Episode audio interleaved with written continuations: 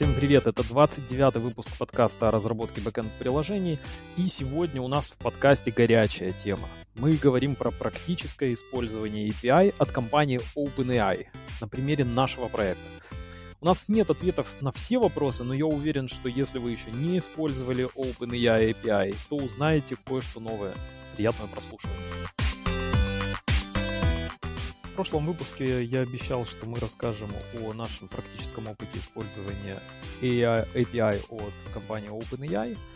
И мы как раз, вот у нас так э, сложилась ситуация, что нам нужно решить одну такую задачу, которую достаточно сложно решить э, привычными нам способами. И, честно говоря, без генеративной модели, наверное, какого-то идеального решения и не найти. А давай сначала попробуем объяснить эту задачу. То есть мы с тобой работаем, мы с Борей работаем в логистике. А давай, давай я, я попроще и... даже скажу, чтобы вот не погружаться во все эти детали. А, в общем, если проще описать задачу, которую мне нужно решить, вот есть справочник, а, классификация mm-hmm. товаров, и у каждого товара есть какой-то код и мне приходит mm-hmm. описание этого товара, который присылает э, пользователь. Он может написать это описание с опечатками. Он может написать латинскими буквами на русском языке. И э, мне необходимо по описанию пользователя, такому в произвольной форме, мне нужно понять, что это э, за э, товар. Э, найти код, ну, найти код для этого я товара. Думаю, да, да, да. То есть в логистике я все-таки, наверное, mm-hmm. опишу. Оно ничего там сложного прям нет. А, представьте, что вы хотите отправить посылку из страны А в страну Б, и ваша посылка неминуемо должна пройти таможню в одной и в другой стране. И э, дело в том, что таможенные службы, они ведут статистику, какие товары, как, по каким направлениям движутся. И поэтому нужно декларировать то, что вы собираетесь отправить. А также вот по этому описанию, то есть вы, например, хочу отправить, не знаю, старые носки. И вот там есть какая-то категория соответствующая, такой, как называется, это гармонизированный код. То есть э, код, который э, соответствует этой группе товаров как в одной стране, так и в другой. Угу, правильно. И вот нужно э, по описанию этого товара, обычно который предоставляет сам отправитель, э, понять какой-то код. Сам отправитель не понимает ничего в этих справочниках. Он не знает, где искать эти коды, что, как правильно декларировать. Это очень сложно. Это rocket science для а, обывателя. И поэтому обычно транспортные компании берут на себя эту заботу. Они смотрят, что там написал пользователь. И специальный человек обычно пытается сопоставить, а что там, ну или по базе данных прогоняется, ищется. Но человек, он э, в произвольной форме вводит эти данные. А соответственно там ошибки самые разные могут быть. Опечатки, неточно задекларированное, недостаточно полное описание, написано транслитом, написано на каком-то национальном языке.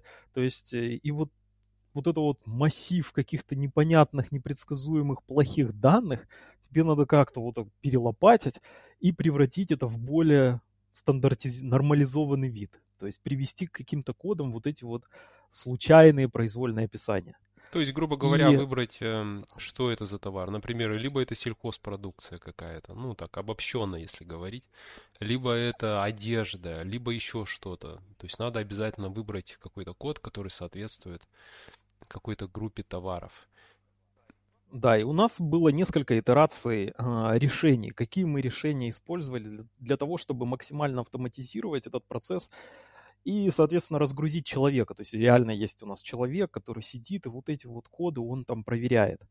Но э, в начале, когда мы только запускали несколько лет назад этот проект, то там были проблемы, потому что мы определяли очень плохо. Итак, какие у нас были решения до того, как мы начали использовать OpenAI? Я тоже думаю, это интересный такой э, экскурс э, в историю, чтобы какой-то бэкграунд получить проекта, как он развивался, и почему мы решили именно OpenAI использовать.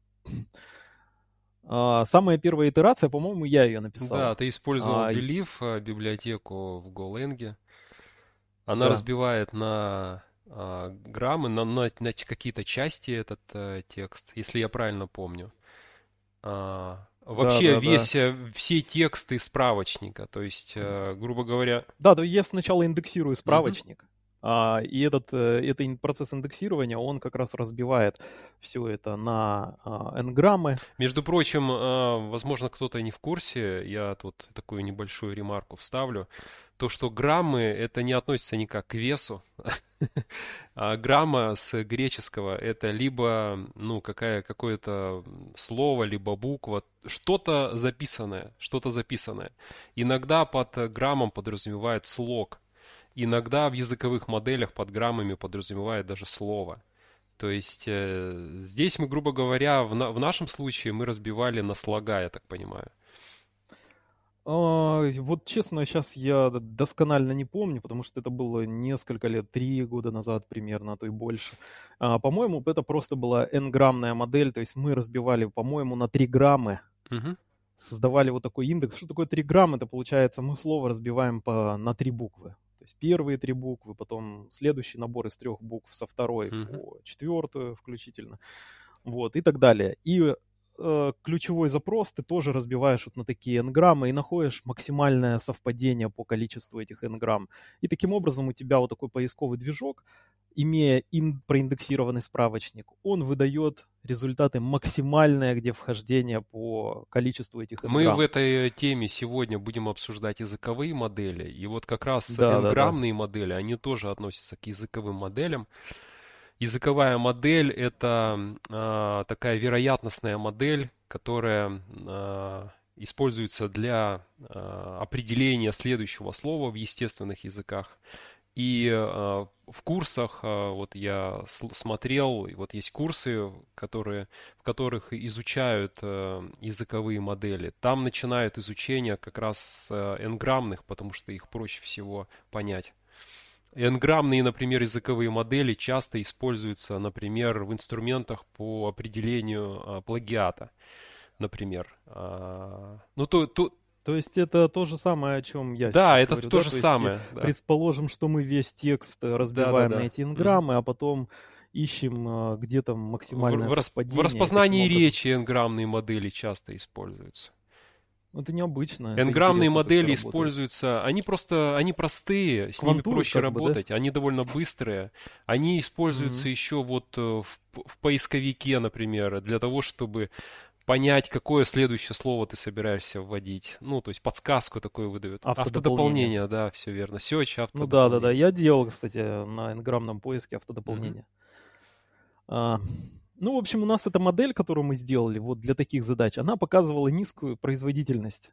То есть она плоховастенько Она угадывала. плоховасто угадывала, потому что пользователи... Э, вот, эти, вот такие n-граммные модели, они очень хорошо работают, если ты а, используешь те самые э, слова, например, которые присутствуют в текстах, на которые э, эта модель была натренирована, если ты прям их точно повторяешь.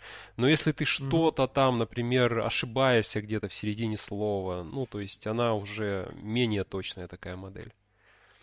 Ну да, и у нас прям производительность была супер низкая, а, и мы практически отказались от ее использования. А в пользу простого справочника. То есть мы обратили внимание, что у нас есть группы клиентов, которые отправляют примерно одни и те же товары, ну то есть разные там производители, они экспортируют э, примерно одни и те же товары, то есть у них номенклатура товаров повторяется, это одно и то же, и они декларируют, соответственно, то же самое. И мы оказалось так, что при внимательном изучении данных это такой очень важный процесс, как оказалось. При внимательном изучении данных достаточно было покрыть, вот знаешь, прямым простым мэппингом а, вот это входные запросы, и мы получали достаточно высокий процент правильных результатов. Ну, то есть э, смысл состоя... состоял в следующем, что описания иногда повторяются, иногда отправляют э, компании, и они предпочитают да. именовать свои там некоторые посылки одинаково. И мы смотрим просто для последней э, посылки, у которой такое же было бы описание, какой там код, и, соответственно, мы используем этот же код для, для новой посылки. Но не только. Я же, я же этим занимался. Я там не только это сделал. Я еще а, добавил лексемный, да, полнотекстовый да, да, да. поиск, потому что, ну, все равно есть, э, то есть э, повторяющиеся описания, конечно, есть такие, но бывает такое, что там, наверное, ну, то есть больш, большая, наверное, половина повторяется, а половина не повторяется. И поэтому вот mm-hmm. у нас еще есть э, такой механизм, когда мы разбиваем на лексемы, и э, смотрим совпадение по лексемам предыдущих описаний. То есть э, у нас есть э, описание посылки, которую мы хотим, для которой мы хотим определить код. Мы разбиваем это описание на лексемы. Э, PostgreSQL это умеет делать. И затем я пытаюсь найти э, такие же лексемы. Это TS-векторы, да? Да, и, ну, конечно, да. И э, затем я пытаюсь найти э, такие же лексемы в других описаниях mm-hmm. у которых уже код э, был определен. А, еще у меня, еще Подожди, у меня другая была. Это другая еще была модель, когда мы пытались по описанию определить категорию товара. В Python, э, а. подскажи, Боря, это ты пилил, что это была за Еще я хочу сказать, что вот э, я сейчас вспом... я вспоминаю детали вот этого лексемного поиска. У меня еще была следующая. Я Э, проанализировал данные э, всех описаний, которые у нас были, и я сделал следующую выборку из базы данных. Я нашел ключевые лексемы, которые чаще всего повторяются. Для них э, я нашел тот э, э, код, который чаще всего используется, просто, испо просто mm-hmm. используя SQL запрос. И у меня, грубо говоря, сформировался такой справочник, в котором были такие якорные, скажем так, ключевые лексемы, и для них был какой-то ну, какой код. И я пользовался... Звучит очень сложно. И я пользовался этим справочником. А, вот если я видел видел э, э, лексему в описании клиента новой посылки, э, и эта лексема присутствовала в этом справочнике, то я с высокой долей уверенности мог предполагать, какой должен быть код у этой э, посылки. То есть тоже я использовал такой лексемный анализ. Если упростить сильно, то можно сказать, ты по корню слова пытался и по своему собственному справочнику пытался вывести. Я исходил из того, что, в принципе, э, слова повторяются. Они действительно могут э, варьировать там по окончанию, например. У нас в основном на английском языке описание. А, но, в принципе, корни слов, они довольно часто повторяются. И я понял, что можно эту повторяемость использовать для э, улучшения предсказания. Да, и у меня, получается, я сформировал такой справочник из самых частых э, лексем корней слов. Все верно, да. И, э, ну, лексема на самом деле, насколько я помню, отличается от корня, но это не суть важно. Ну, я упрощенно, да. Просто на слух упрощенно, да. воспринимать, как мне кажется. А, след... Другое еще решение, которое я прям давно пытался использовать, я использовал Python, э, NLP модель. А что это была за библиотека? Помнишь, э, что это была за модель? Какая-то очень известная NLP модель, э, в которой... А поясни, что это такое NLP? Нейролингвистическое программирование. Э, в общем, это какая-то лингвистическая модель, в, которая натренирована на каких-то корпусах текстов, э, то есть там mm-hmm. на самых разных. Там есть, например, модель, натренированная на э, поэ- поэзии, что-то там из литературы. есть такая, которая натренирована на отзывах. Э, они используются... А как она работает? Э... То есть, например, я что ей могу дать и что она мне Она по-своему как-то классифицирует э, э, тексты. И, например, если ты, допустим, твоя модель натренирована на отзывах Amazon, то ты можешь скормить этой модели какой-то новый отзыв, и эта модель тебе может ну, сказать, это отрицательный либо положительный отзыв, например. Я использовал, э, пытался использовать модель, которая делает э, классификацию, то есть я пытался понять к какой группе товаров это относится. Там есть своя классификация, например, там живые организмы, что-то такое, и там а, вот эта м, классификация, она уходит дальше куда-то вглубь, и ты можешь а, понять, это там материальный, нематериальный объект, если это нематериальный, то там это, например, какой-то девайс, либо это То есть ты можешь ей сказать типа стул, а да, она, она мне скажет, к какой группе относится. Мебель. Я пытался вот то, что есть уже какие-то а, такие библиотеки, которые позволяют классифицировать. Я пытался использовать эту классификацию для того, чтобы срастить ее с классификацией э, вот международной торговли. Ну, короче, мы про, Она была очень медленная. Все, наверное, опции. Во-первых, да, она, кстати, очень медленная. То есть мы туда скармливали один запрос, а он там что-то Это было долго. долго отвечал. Да. Там что-то прям десятки секунд и на один запрос. Это, это было сложное решение. Я понял, что я не располагаю стольким временем. А это не, на, не настолько была критичная для нас задача, чтобы я вот э, потратил много сил. Может быть, это, Написал может быть, это и хорошее направление было для вот изучения, но я понял, что ну нет ресурсов, и поэтому я э, мы перешли на вот этот Belief э, библиотеку, а потом мы ее заменили на вот элексемный этот справочник. Ну и в итоге, если подвести такой итог, то до того, как мы начали использовать OpenAI, у нас достаточно эффективно работал простой мэппинг. То есть входной запрос, мы четко по точному вхождению находили группу товара благодаря бизнес-клиентам. А намного хуже работает вот этот э, лексемный анализ. Ну, я бы не сказал, Точность что хуже. У нас хуже. постепенно, по мере эволюции вот, этого, вот этой нашей библиотеки, у нас точность повышалась. И прям видно в базе данных, например, а, насколько реже, как только мы ввели вот лексемный а, и по точному вхождению а, поиск, насколько реже стал сотрудник нашей компании вбивать от руки эти кода. То есть... Э, Все равно у нас, мы когда подвели итог э, недавно, mm-hmm. это вот сколько, недели две назад, то у нас оказалось, что а, непрерывно сотрудник работает э, два рабочих дня в месяц на а, то, чтобы... Ну вот прям У меня получилась другая я... цифра, где-то 5 э, рабочих дней он работает. Если бы непрерывно работал, то у него бы уходило 5 рабочих дней у одного человека на то, чтобы все... А... Ну да, в реальности никто непрерывно не работает. То есть это, ну это размазывается на, на долгий срок. Да, да, да. И получается, что там реально вот можно попробовать улучшить ситуацию, тем более, что появилась API.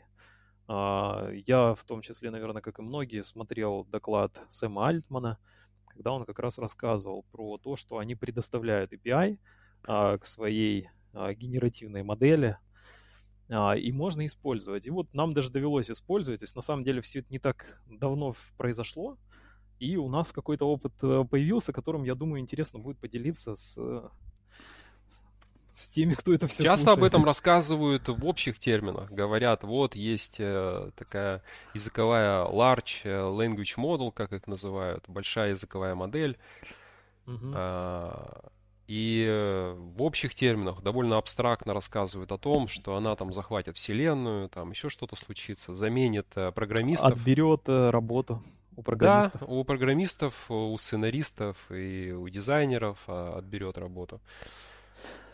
Тут, возможно, кто-то услышал скептицизм в моем голосе, что э, эта штуковина отнимет у нас работу. Но я думаю, эволюция какая-то произойдет. Выводы мы сделаем позже, наверное, в этом подкасте. А давай расскажем про. Ну я я про то, я вот э, к этому и подвожу. Я к этому и подвожу то, что аб- абстрактные такие размышления это тоже бывает полезно послушать, но когда вот, э, ну и бывает интересно еще послушать людей, которые с этим вот непосредственно столкнулись и прям руками там это все. Попытались э, оседлать эту штуковину и, и как-то... И столкнулись с вот массой проблем. Задач. Да. Дело в том, что у нас вот эта задача, я, почему мы все это рассказывали, она очень простая. Ну, то есть она звучит, формулировка достаточно просто. Человек хорошо понимает, когда читает обычное человеческое описание, что имеется в виду, что там за посылка, какой код соответствует но э, насколько хорошо справляется чат GPT? Ну, я не чат, я не чат использовал. У OpenAI у них есть э, и чат, э, который очень популярен, да. А, а есть API, которые они предлагают, платный API. И используя этот API, ты можешь в свое приложение интегрировать этот искусственный интеллект. Ну, угу. Вот. И А, первое, что я бы, знаешь, с чего бы начал даже? Я бы немножко сделал шаг в сторону и хотел бы рассказать про общую картину. По крайней мере, как я это представляю. Вот сейчас э, на рынке всех этих моделей э, искусственного интеллекта есть э, две главные такие, два вида, я бы сказал, модели. Есть вот генеративный и есть супервайзд. Супервайст это когда ты э, тренируешь долго, там специалисты по машин ленингу собирают данные, потом тренируют. На это уходит э, иногда много времени, много ресурсов. Э, то есть э, у супервайст модели есть такой недостаток. Если ты хочешь какую-то кастомную модель для своего приложения сделать, то ты на это потратишь много сил, много времени. А, примером supervised, например, модели довольно популярной, мы ее тоже используем. Это Google Vision э, API. Мы его используем для распознания текста на изображение. Он может распознавать uh-huh. даже написанный от руки текст.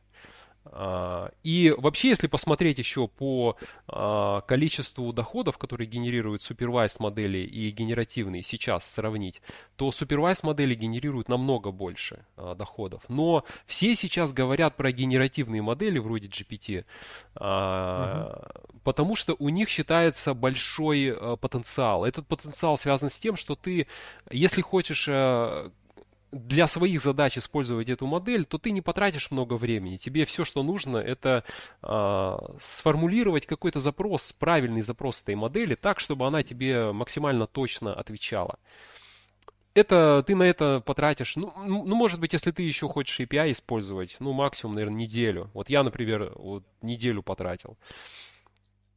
В общем, угу. э, по времени это ну, происходит намного быстрее, и сейчас такой бум, сейчас очень много появляется стартапов. Ну, плюс этот бум связан с тем, что это новая штуковина, а еще неизвестны как бы практические приложения, применения этой штуковины. Там вплоть до того, что люди рассказывают, как они используют э, э, э, эти модели, они там типа фото, делают фотографию своего холодильника и говорят, а что мне нужно купить, составь мне список, пожалуйста.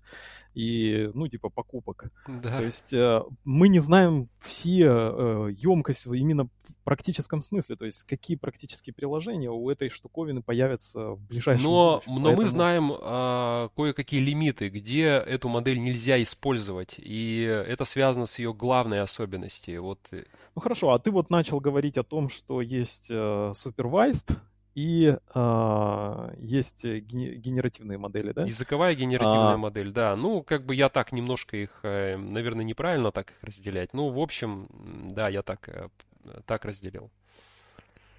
Да, и давай вернемся к нашей задаче, то есть... Э, еще как... один момент, вот важный. Uh-huh. Я еще хотел продолжить один момент, то, что я сказал. То, что у этой модели, у нее есть лимиты. Я говорю про генеративные, вот современные языковые модели.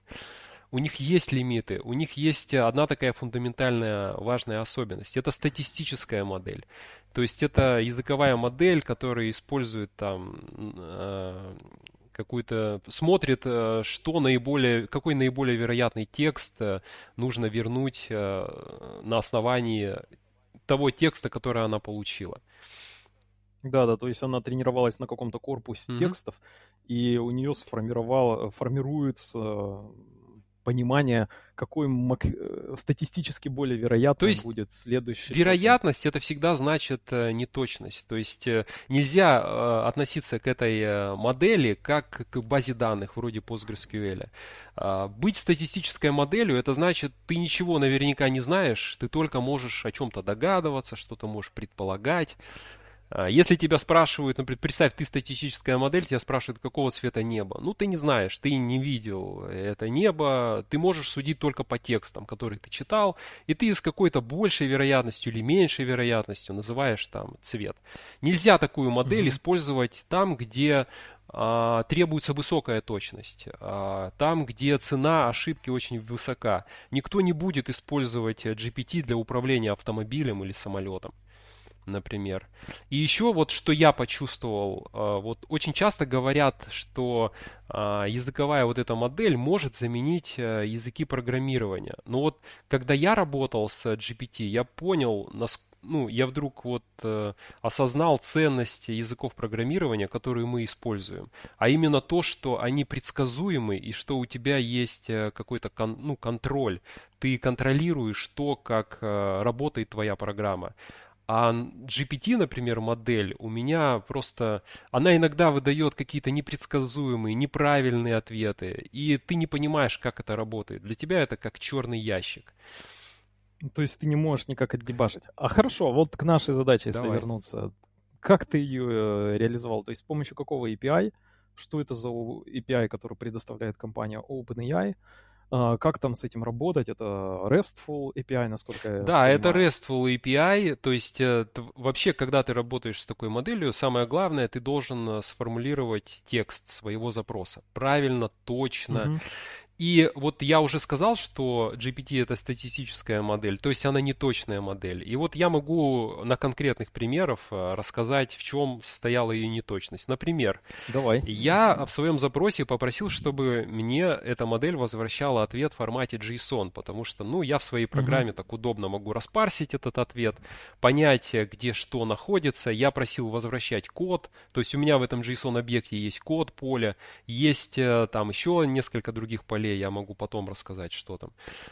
Но э, так как это все-таки э, такая неточная штука, GPT, то несмотря на то, что я явно прописал в своем запросе, что мне нужен JSON, он иногда возвращал мне не JSON, просто текст. Вот такое бывает. Или, например, угу. вот когда мне код возвращается, я, например, а, явно прописал в своем запросе, что в коде должно быть, должны быть только цифры. Код товара. И их должно быть 10 штук. Да, код товара, верно. Но иногда он мне возвращал э, меньше цифр, например, 6, а иногда он возвращал цифры, перемежающиеся с точками. То есть там были не только Это цифры. несмотря на то, что у тебя в промте было точно Несмотря объяснено. на то, что я прям явно прописал. Мне нужно ровно 10 цифр. Там обязательно должны быть цифры только цифры. Другие символы запрещены. Вот ты явно просишь, ты что-то там пишешь, э, и э, ты должен понимать, что э, GPT, ну вот современно, я использовал э, четвертую турбо, э, самую там последнюю модель. Я использовал и 3.5 турбо, тоже, э, тоже неплохая модель, она быстро отвечает. Uh-huh. Но у них у всех, ну, э, это связано с природой. То, что это э, статистические модели, они да, знаешь, напоминает на самом деле общение с человеком. То есть mm-hmm. ты человеку точно сформулировал задачу, а он тебе а, ответил. Вот знаешь, это как вот в чате мы с сотрудниками и там с, с э, клиентами общаемся. Мы точно пытаемся формулировать задачу, но и мы не, не идеально ее формулируем. Получаем какие-то, знаешь, непредсказуемые ответы а, потом мы доуточняем, пытаемся еще, все равно получаем что-то не то. Это на самом деле а, похоже на общение с человеком, вот то, о чем ты сейчас мне рассказываешь. Такие же, знаешь, неточные ответы ты получаешь, хотя вроде ты точно все расписал.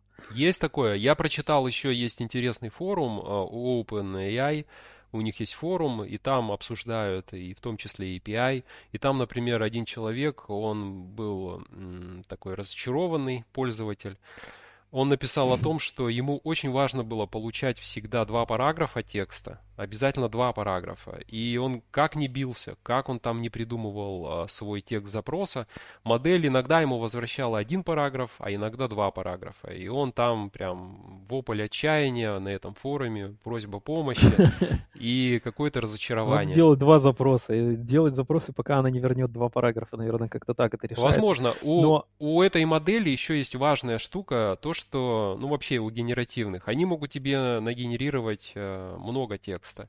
И по-хорошему тебе важно задавать э, какой-то лимит, предел.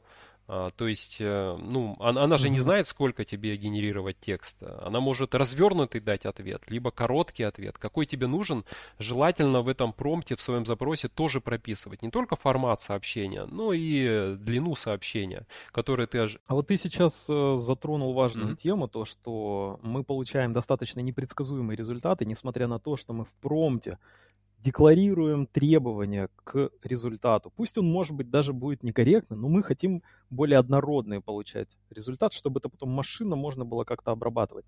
А у меня к тебе вообще такой в целом вопрос. Смотри, а насколько вообще это готово к продакшену?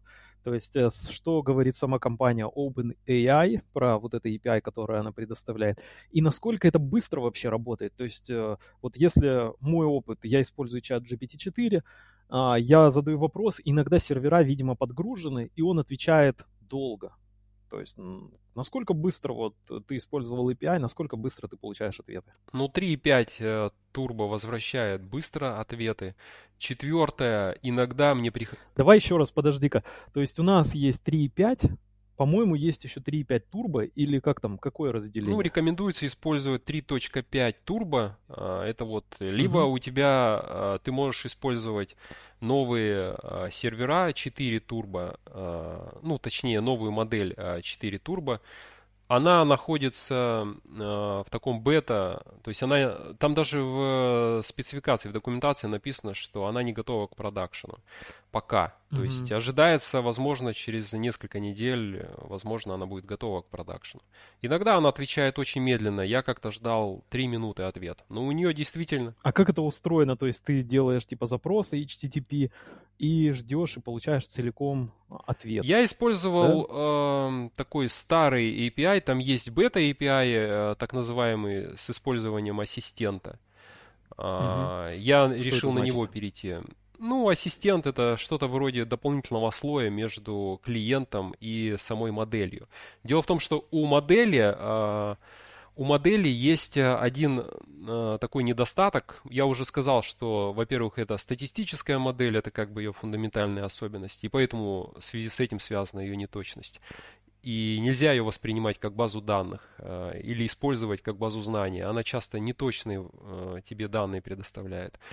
Еще, э, еще одна особенность это то, что у нее нету э, оперативной, как бы, кратковременной памяти, как у человека. То есть, если ты с ней разговариваешь, она не знает, э, например, тот текст разговора, который был до этого. То есть, она не помнит его. И может на твой вопрос отвечать вообще не в контексте разговора с этой моделью. Поэтому, чтобы это обойти, а, весь разговор скидывается этой модели. То есть все а, твои предыдущие вопросы и ее ответы а, скидываются вместе с новым запросом модели, чтобы в контексте mm-hmm. разговора она, она поняла, как правильнее, используя этот контекст, ответить на твой новый вопрос. И поэтому, если у тебя длинный какой-то разговор, то у тебя получается, что у модели есть лимиты, лимиты по э, входящим токенам. Ты не можешь бесконечное количество токенов ей передавать.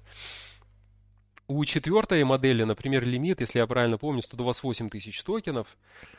Mm-hmm. И э, понятно, что если э, твой э, разговор до твоего нового вопроса составлял больше, чем там какое-то количество токенов, больше лимита, то так, все, все эти слова передавать нельзя. Тебе нужно за этим следить, и тебе нужно а, как бы обрезать, а, ну, то есть передавать меньшее количество токенов. Какой-то контекст, короче, да, либо за размером этого контекста и самому Тебе следить нужно за размером контекста, да. Контекст угу. это а, тот самый текст, а, который используется для предсказания следующих, а, следующих а, слов ну и следующих ну и фраз. вот этот ассистент, как ты Он за тебя сказал, автоматически он, наверное, следит за, тебя, да? за размером контекста. Он сам, если нужно, там делает транкейт, э, то есть обрезает этот, этот э, длинный диалог.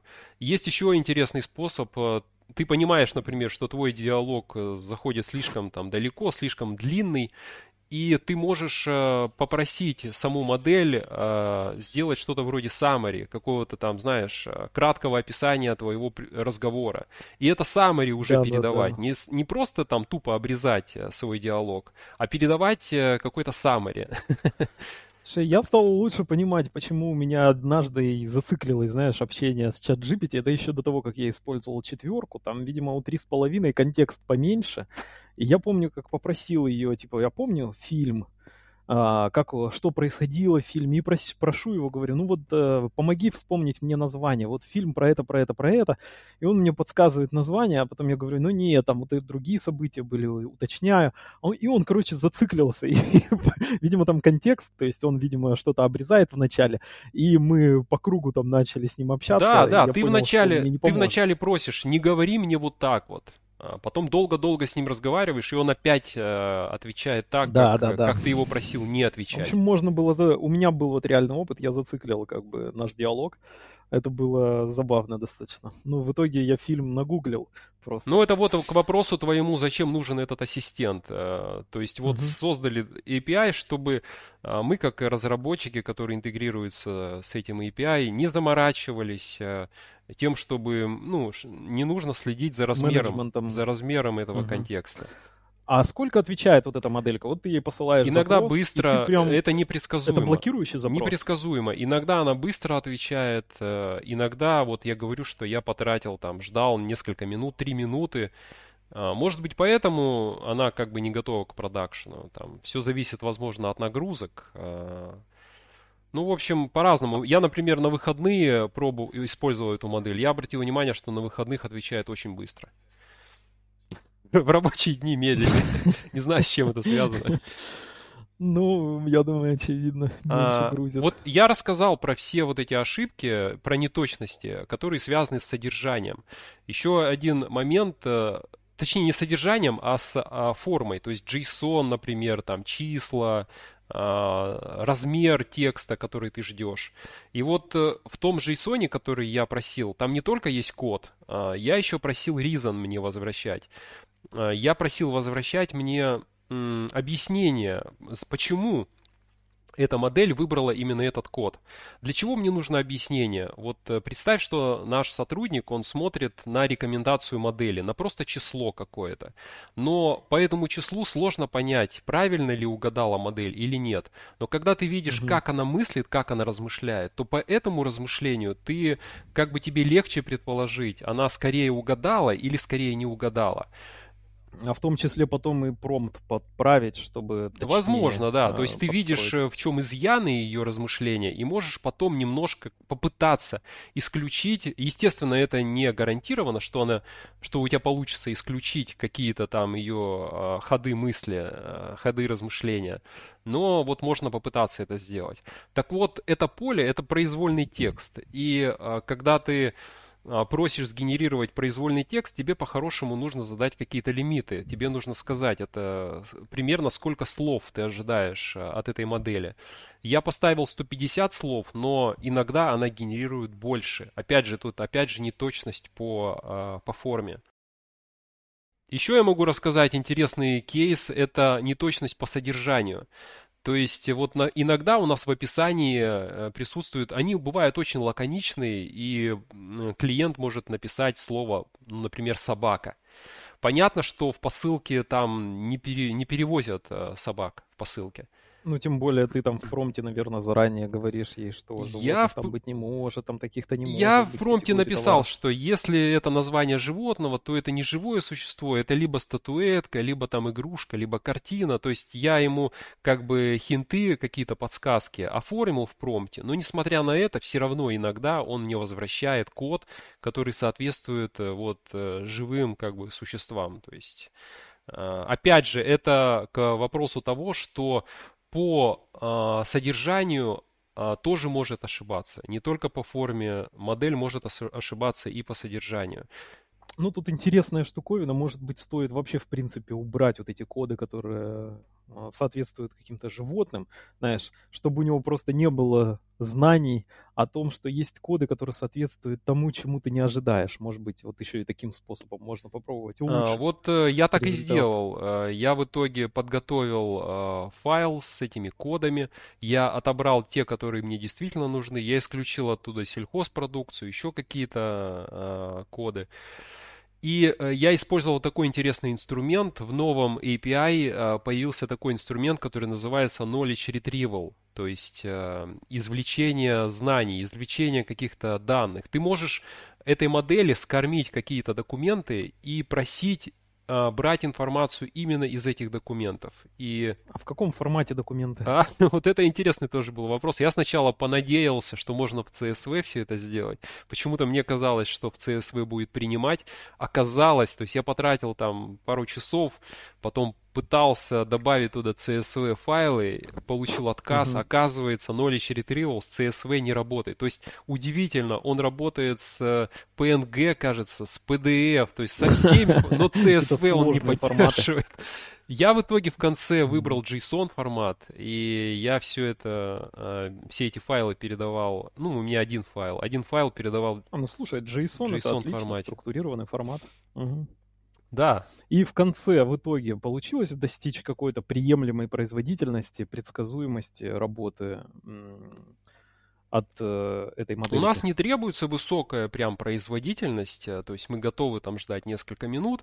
А... Ну, в смысле качества? Качество, я обратил внимание, результата. Э, что ну, иногда ошибается, модель иногда ошибается, но иногда я заметил, что она предлагает даже лучше, подбирает кода, чем те, которые некоторые были в нашей базе данных. То есть э, тут э, какой твой вердикт? Мы можем как-то повысить, э, снизить э, человека часы и заменить на э, генеративную модель?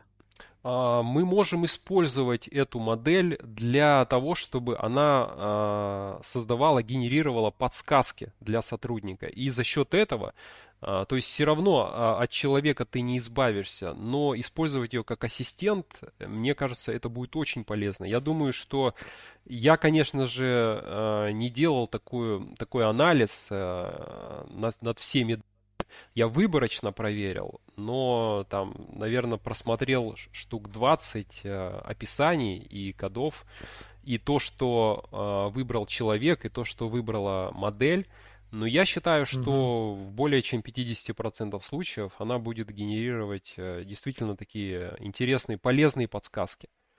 По крайней мере, может быть, э, во всех, э, во всех 10 цифрах она не угадает, но хотя бы часто она, я уверен, что очень часто будет угадывать секцию, очень будет часто угадывать главу, хединг, ну, то есть заголовок. То есть в этих то есть категорию, категорию товара, да. она э, будет угадывать очень часто. И то, что... Слушай, ну, угу. э, я слышал, что на генерацию, ну, на обучение чат GPT-4 ушло больше 100 миллионов долларов. Возможно, это какие-то слухи. Ну, то есть это, чтобы натренировать такую модельку, нужно большой ресурс. Ну, это еще один из недостатков этой модели, да. То, что они в создании очень дорогие. И сейчас, вот я слышал, ученые как раз пытаются придумать, как э, снизить расходы на тренировку. А, а мой вопрос, а сколько для нас это стоит? А... То есть вот мы пользуемся API, а, понятно, что чтобы натренировать эту штуковину, компания тратит а, сотни миллионов долларов, а для нас это сколько стоит? Вот э, с учетом того, что мы загрузили туда документы, мы что-то там храним. Для нас это выгоднее все равно использовать эту модель. Я бы не хотел рас- раскрывать там э, по деньгам, э, но для нас это э, все равно выгоднее. При этом мы всегда можем, если вдруг э, расходы увеличиваются, мы всегда можем и сократить сразу в 10 раз. Просто перейдя Нет, на... Я имею в виду pricing, какой предлагает э, компания OpenAI. То есть что у них там за ценообразование, сколько стоит там как они тарифицируют, какой у них биллинг? у них биллинг за тысячу токенов. То есть э, токены это части слов, угу. какая-то последовательность из одного, нескольких символов. И любой твой input, и он разбивается на, какие, на эти токены, и там можно посмотреть тарификацию на тысячу токенов, там очень ты, на тысяч, ты за тысячу токенов очень немного платишь, там что-то, какие-то доли центов за тысячу токенов. Ну и плюс хранение еще. А, ты платишь вот за Knowledge Retrieval, ты платишь 20, если я правильно помню, центов за гигабайт. Ну, то есть цены могут меняться на самом деле. Просто достаточно на прайс их зайти. И, в принципе, он такой доступный. И ты всегда можешь сократить э, свои расходы в 10 раз, если перейдешь с 4 на 3.5 э, турбо модель. Они, если я правильно помню, в 10 раз она дешевле. Ну хорошо, э, вот я тебя послушал, у меня не сформировалось ощущение, что программистов заменят вот буквально вот завтра. Ну вот эти модели, судя по тому, насколько они неточные, а, скорее всего, а, ну я уверен, что не заменят. То есть это скорее а, это скорее как помощник, то есть они помогают а, генерировать а, тебе код, но заменить человека, ну, я в это не верю. Еще, я, я еще, если можно, я еще расскажу про одни интересные, как мне кажется, особенности работы с этой моделью. Мне кажется, они такие любопытные. Давай. Например, а, вот э, есть такое, а, такая техника для повышения точности выдачи языковой модели. Ты даешь ей время как бы подумать. Что значит дать время подумать? А, иногда мы формируем наши запросы этой модели очень сложные. Там, сделай несколько действий, там, посчитай, что-то еще там, подумай. И вместо того, чтобы э, передавать такой большой промпт, большой запрос, угу. ты его просто разбиваешь на несколько частей. И ты сначала вот э, первый под вопрос э, попытаешься получить ответ у этой языковой модели.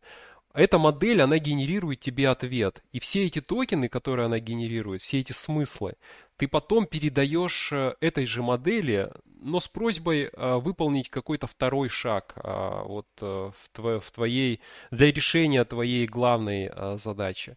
И за счет того, что у тебя input, количество токенов, которые ты ей передаешь для решения второй подзадачи, это, это количество токенов увеличивается, то а, input растет э, в размерах, то как бы у этой модели появляется больше информации. И она за счет вот сгенерированного ей же самой текста может э, э, точнее ответить на какой-то следующий подвопрос.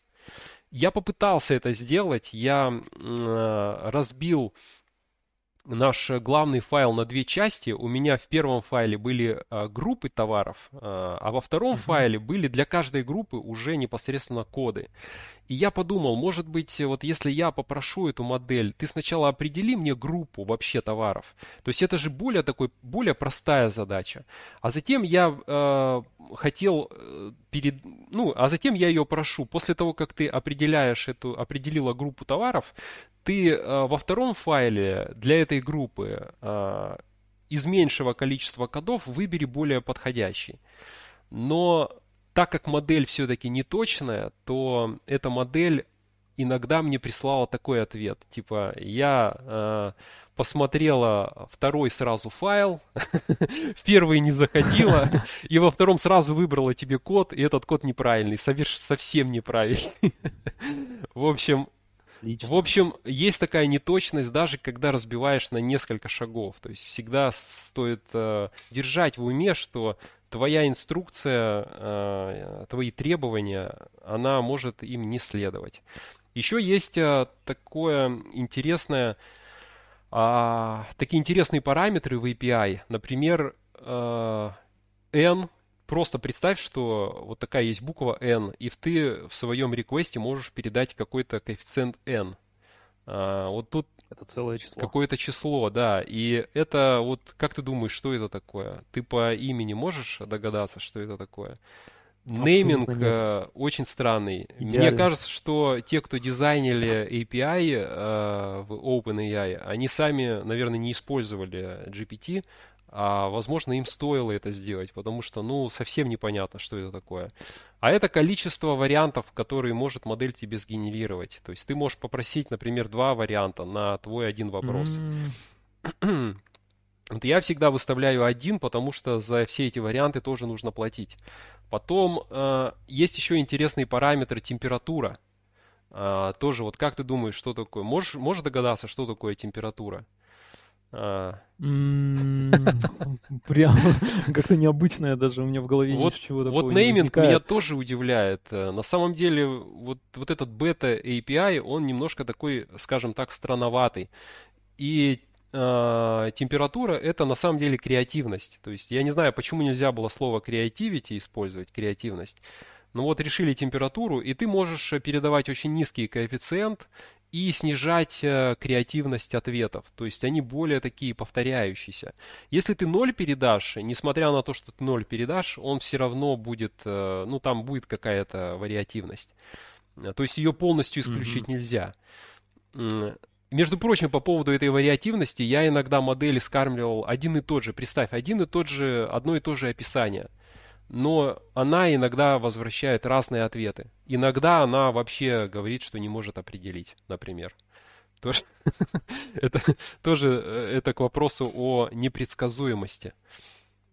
То есть это скорее такой вот инструмент, как ты правильно, наверное, заметил, какой-то адвайзер, который может э, человеку быстрее ориентироваться и, может быть, помогать как-то. То, что мы, кстати, наблюдаем, когда используем Copilot, то есть э, Copilot, например, э, плюс вот эта достаточно новая штуковина, которая сейчас вышла, это Copilot чат, где ты можешь прям вот э, по твоему коду спрашивать у Copilot, а как мне, например, здесь упростить код, или просить этот Copilot.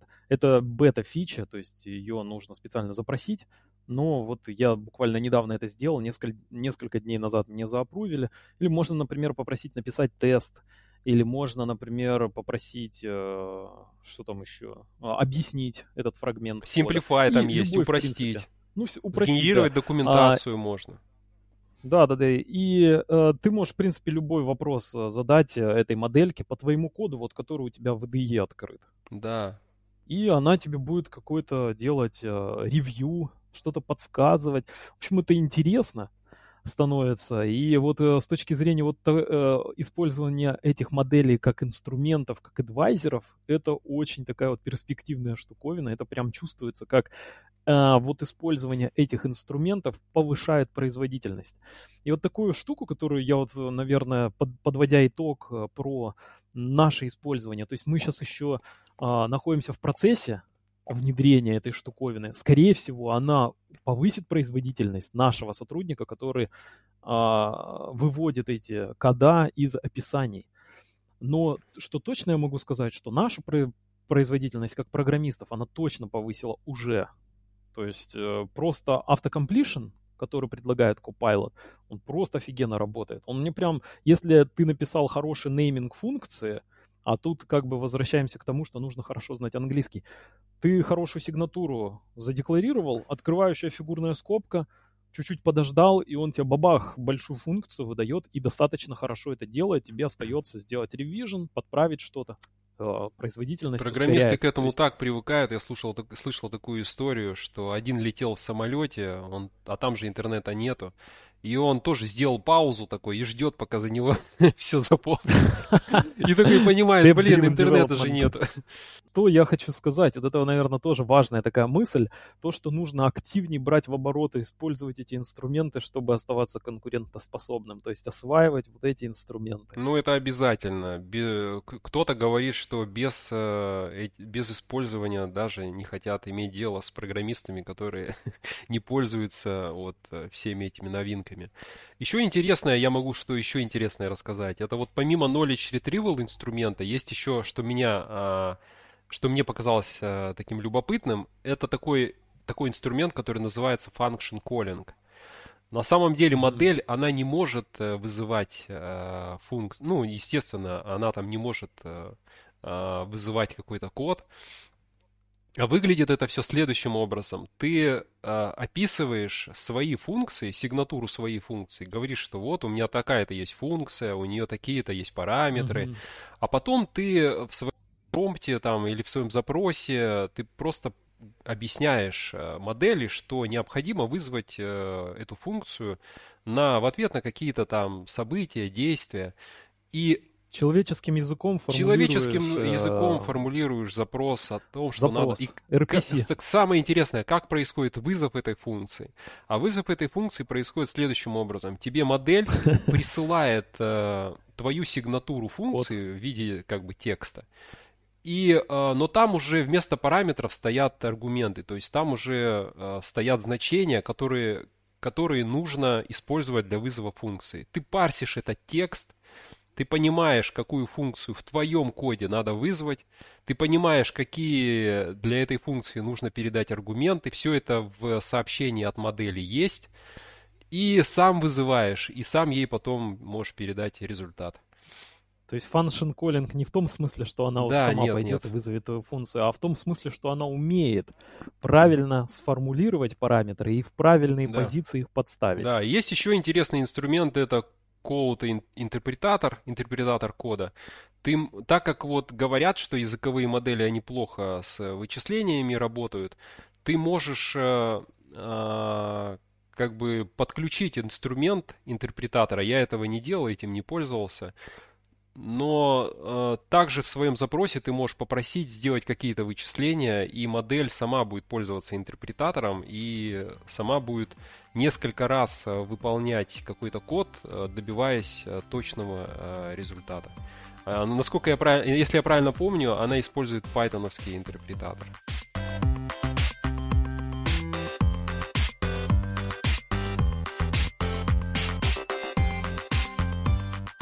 Вы прослушали 29-й выпуск подкаста о разработке бэкэндных приложений. Можете подписаться на нас на разных платформах, э, YouTube, э, Telegram, Spotify и так далее. Лучше всего, наверное, это сделать в Телеграме, потому что там же можно прокомментировать э, наш выпуск, задать какие-то вопросы, предложить тему, предложить свое участие.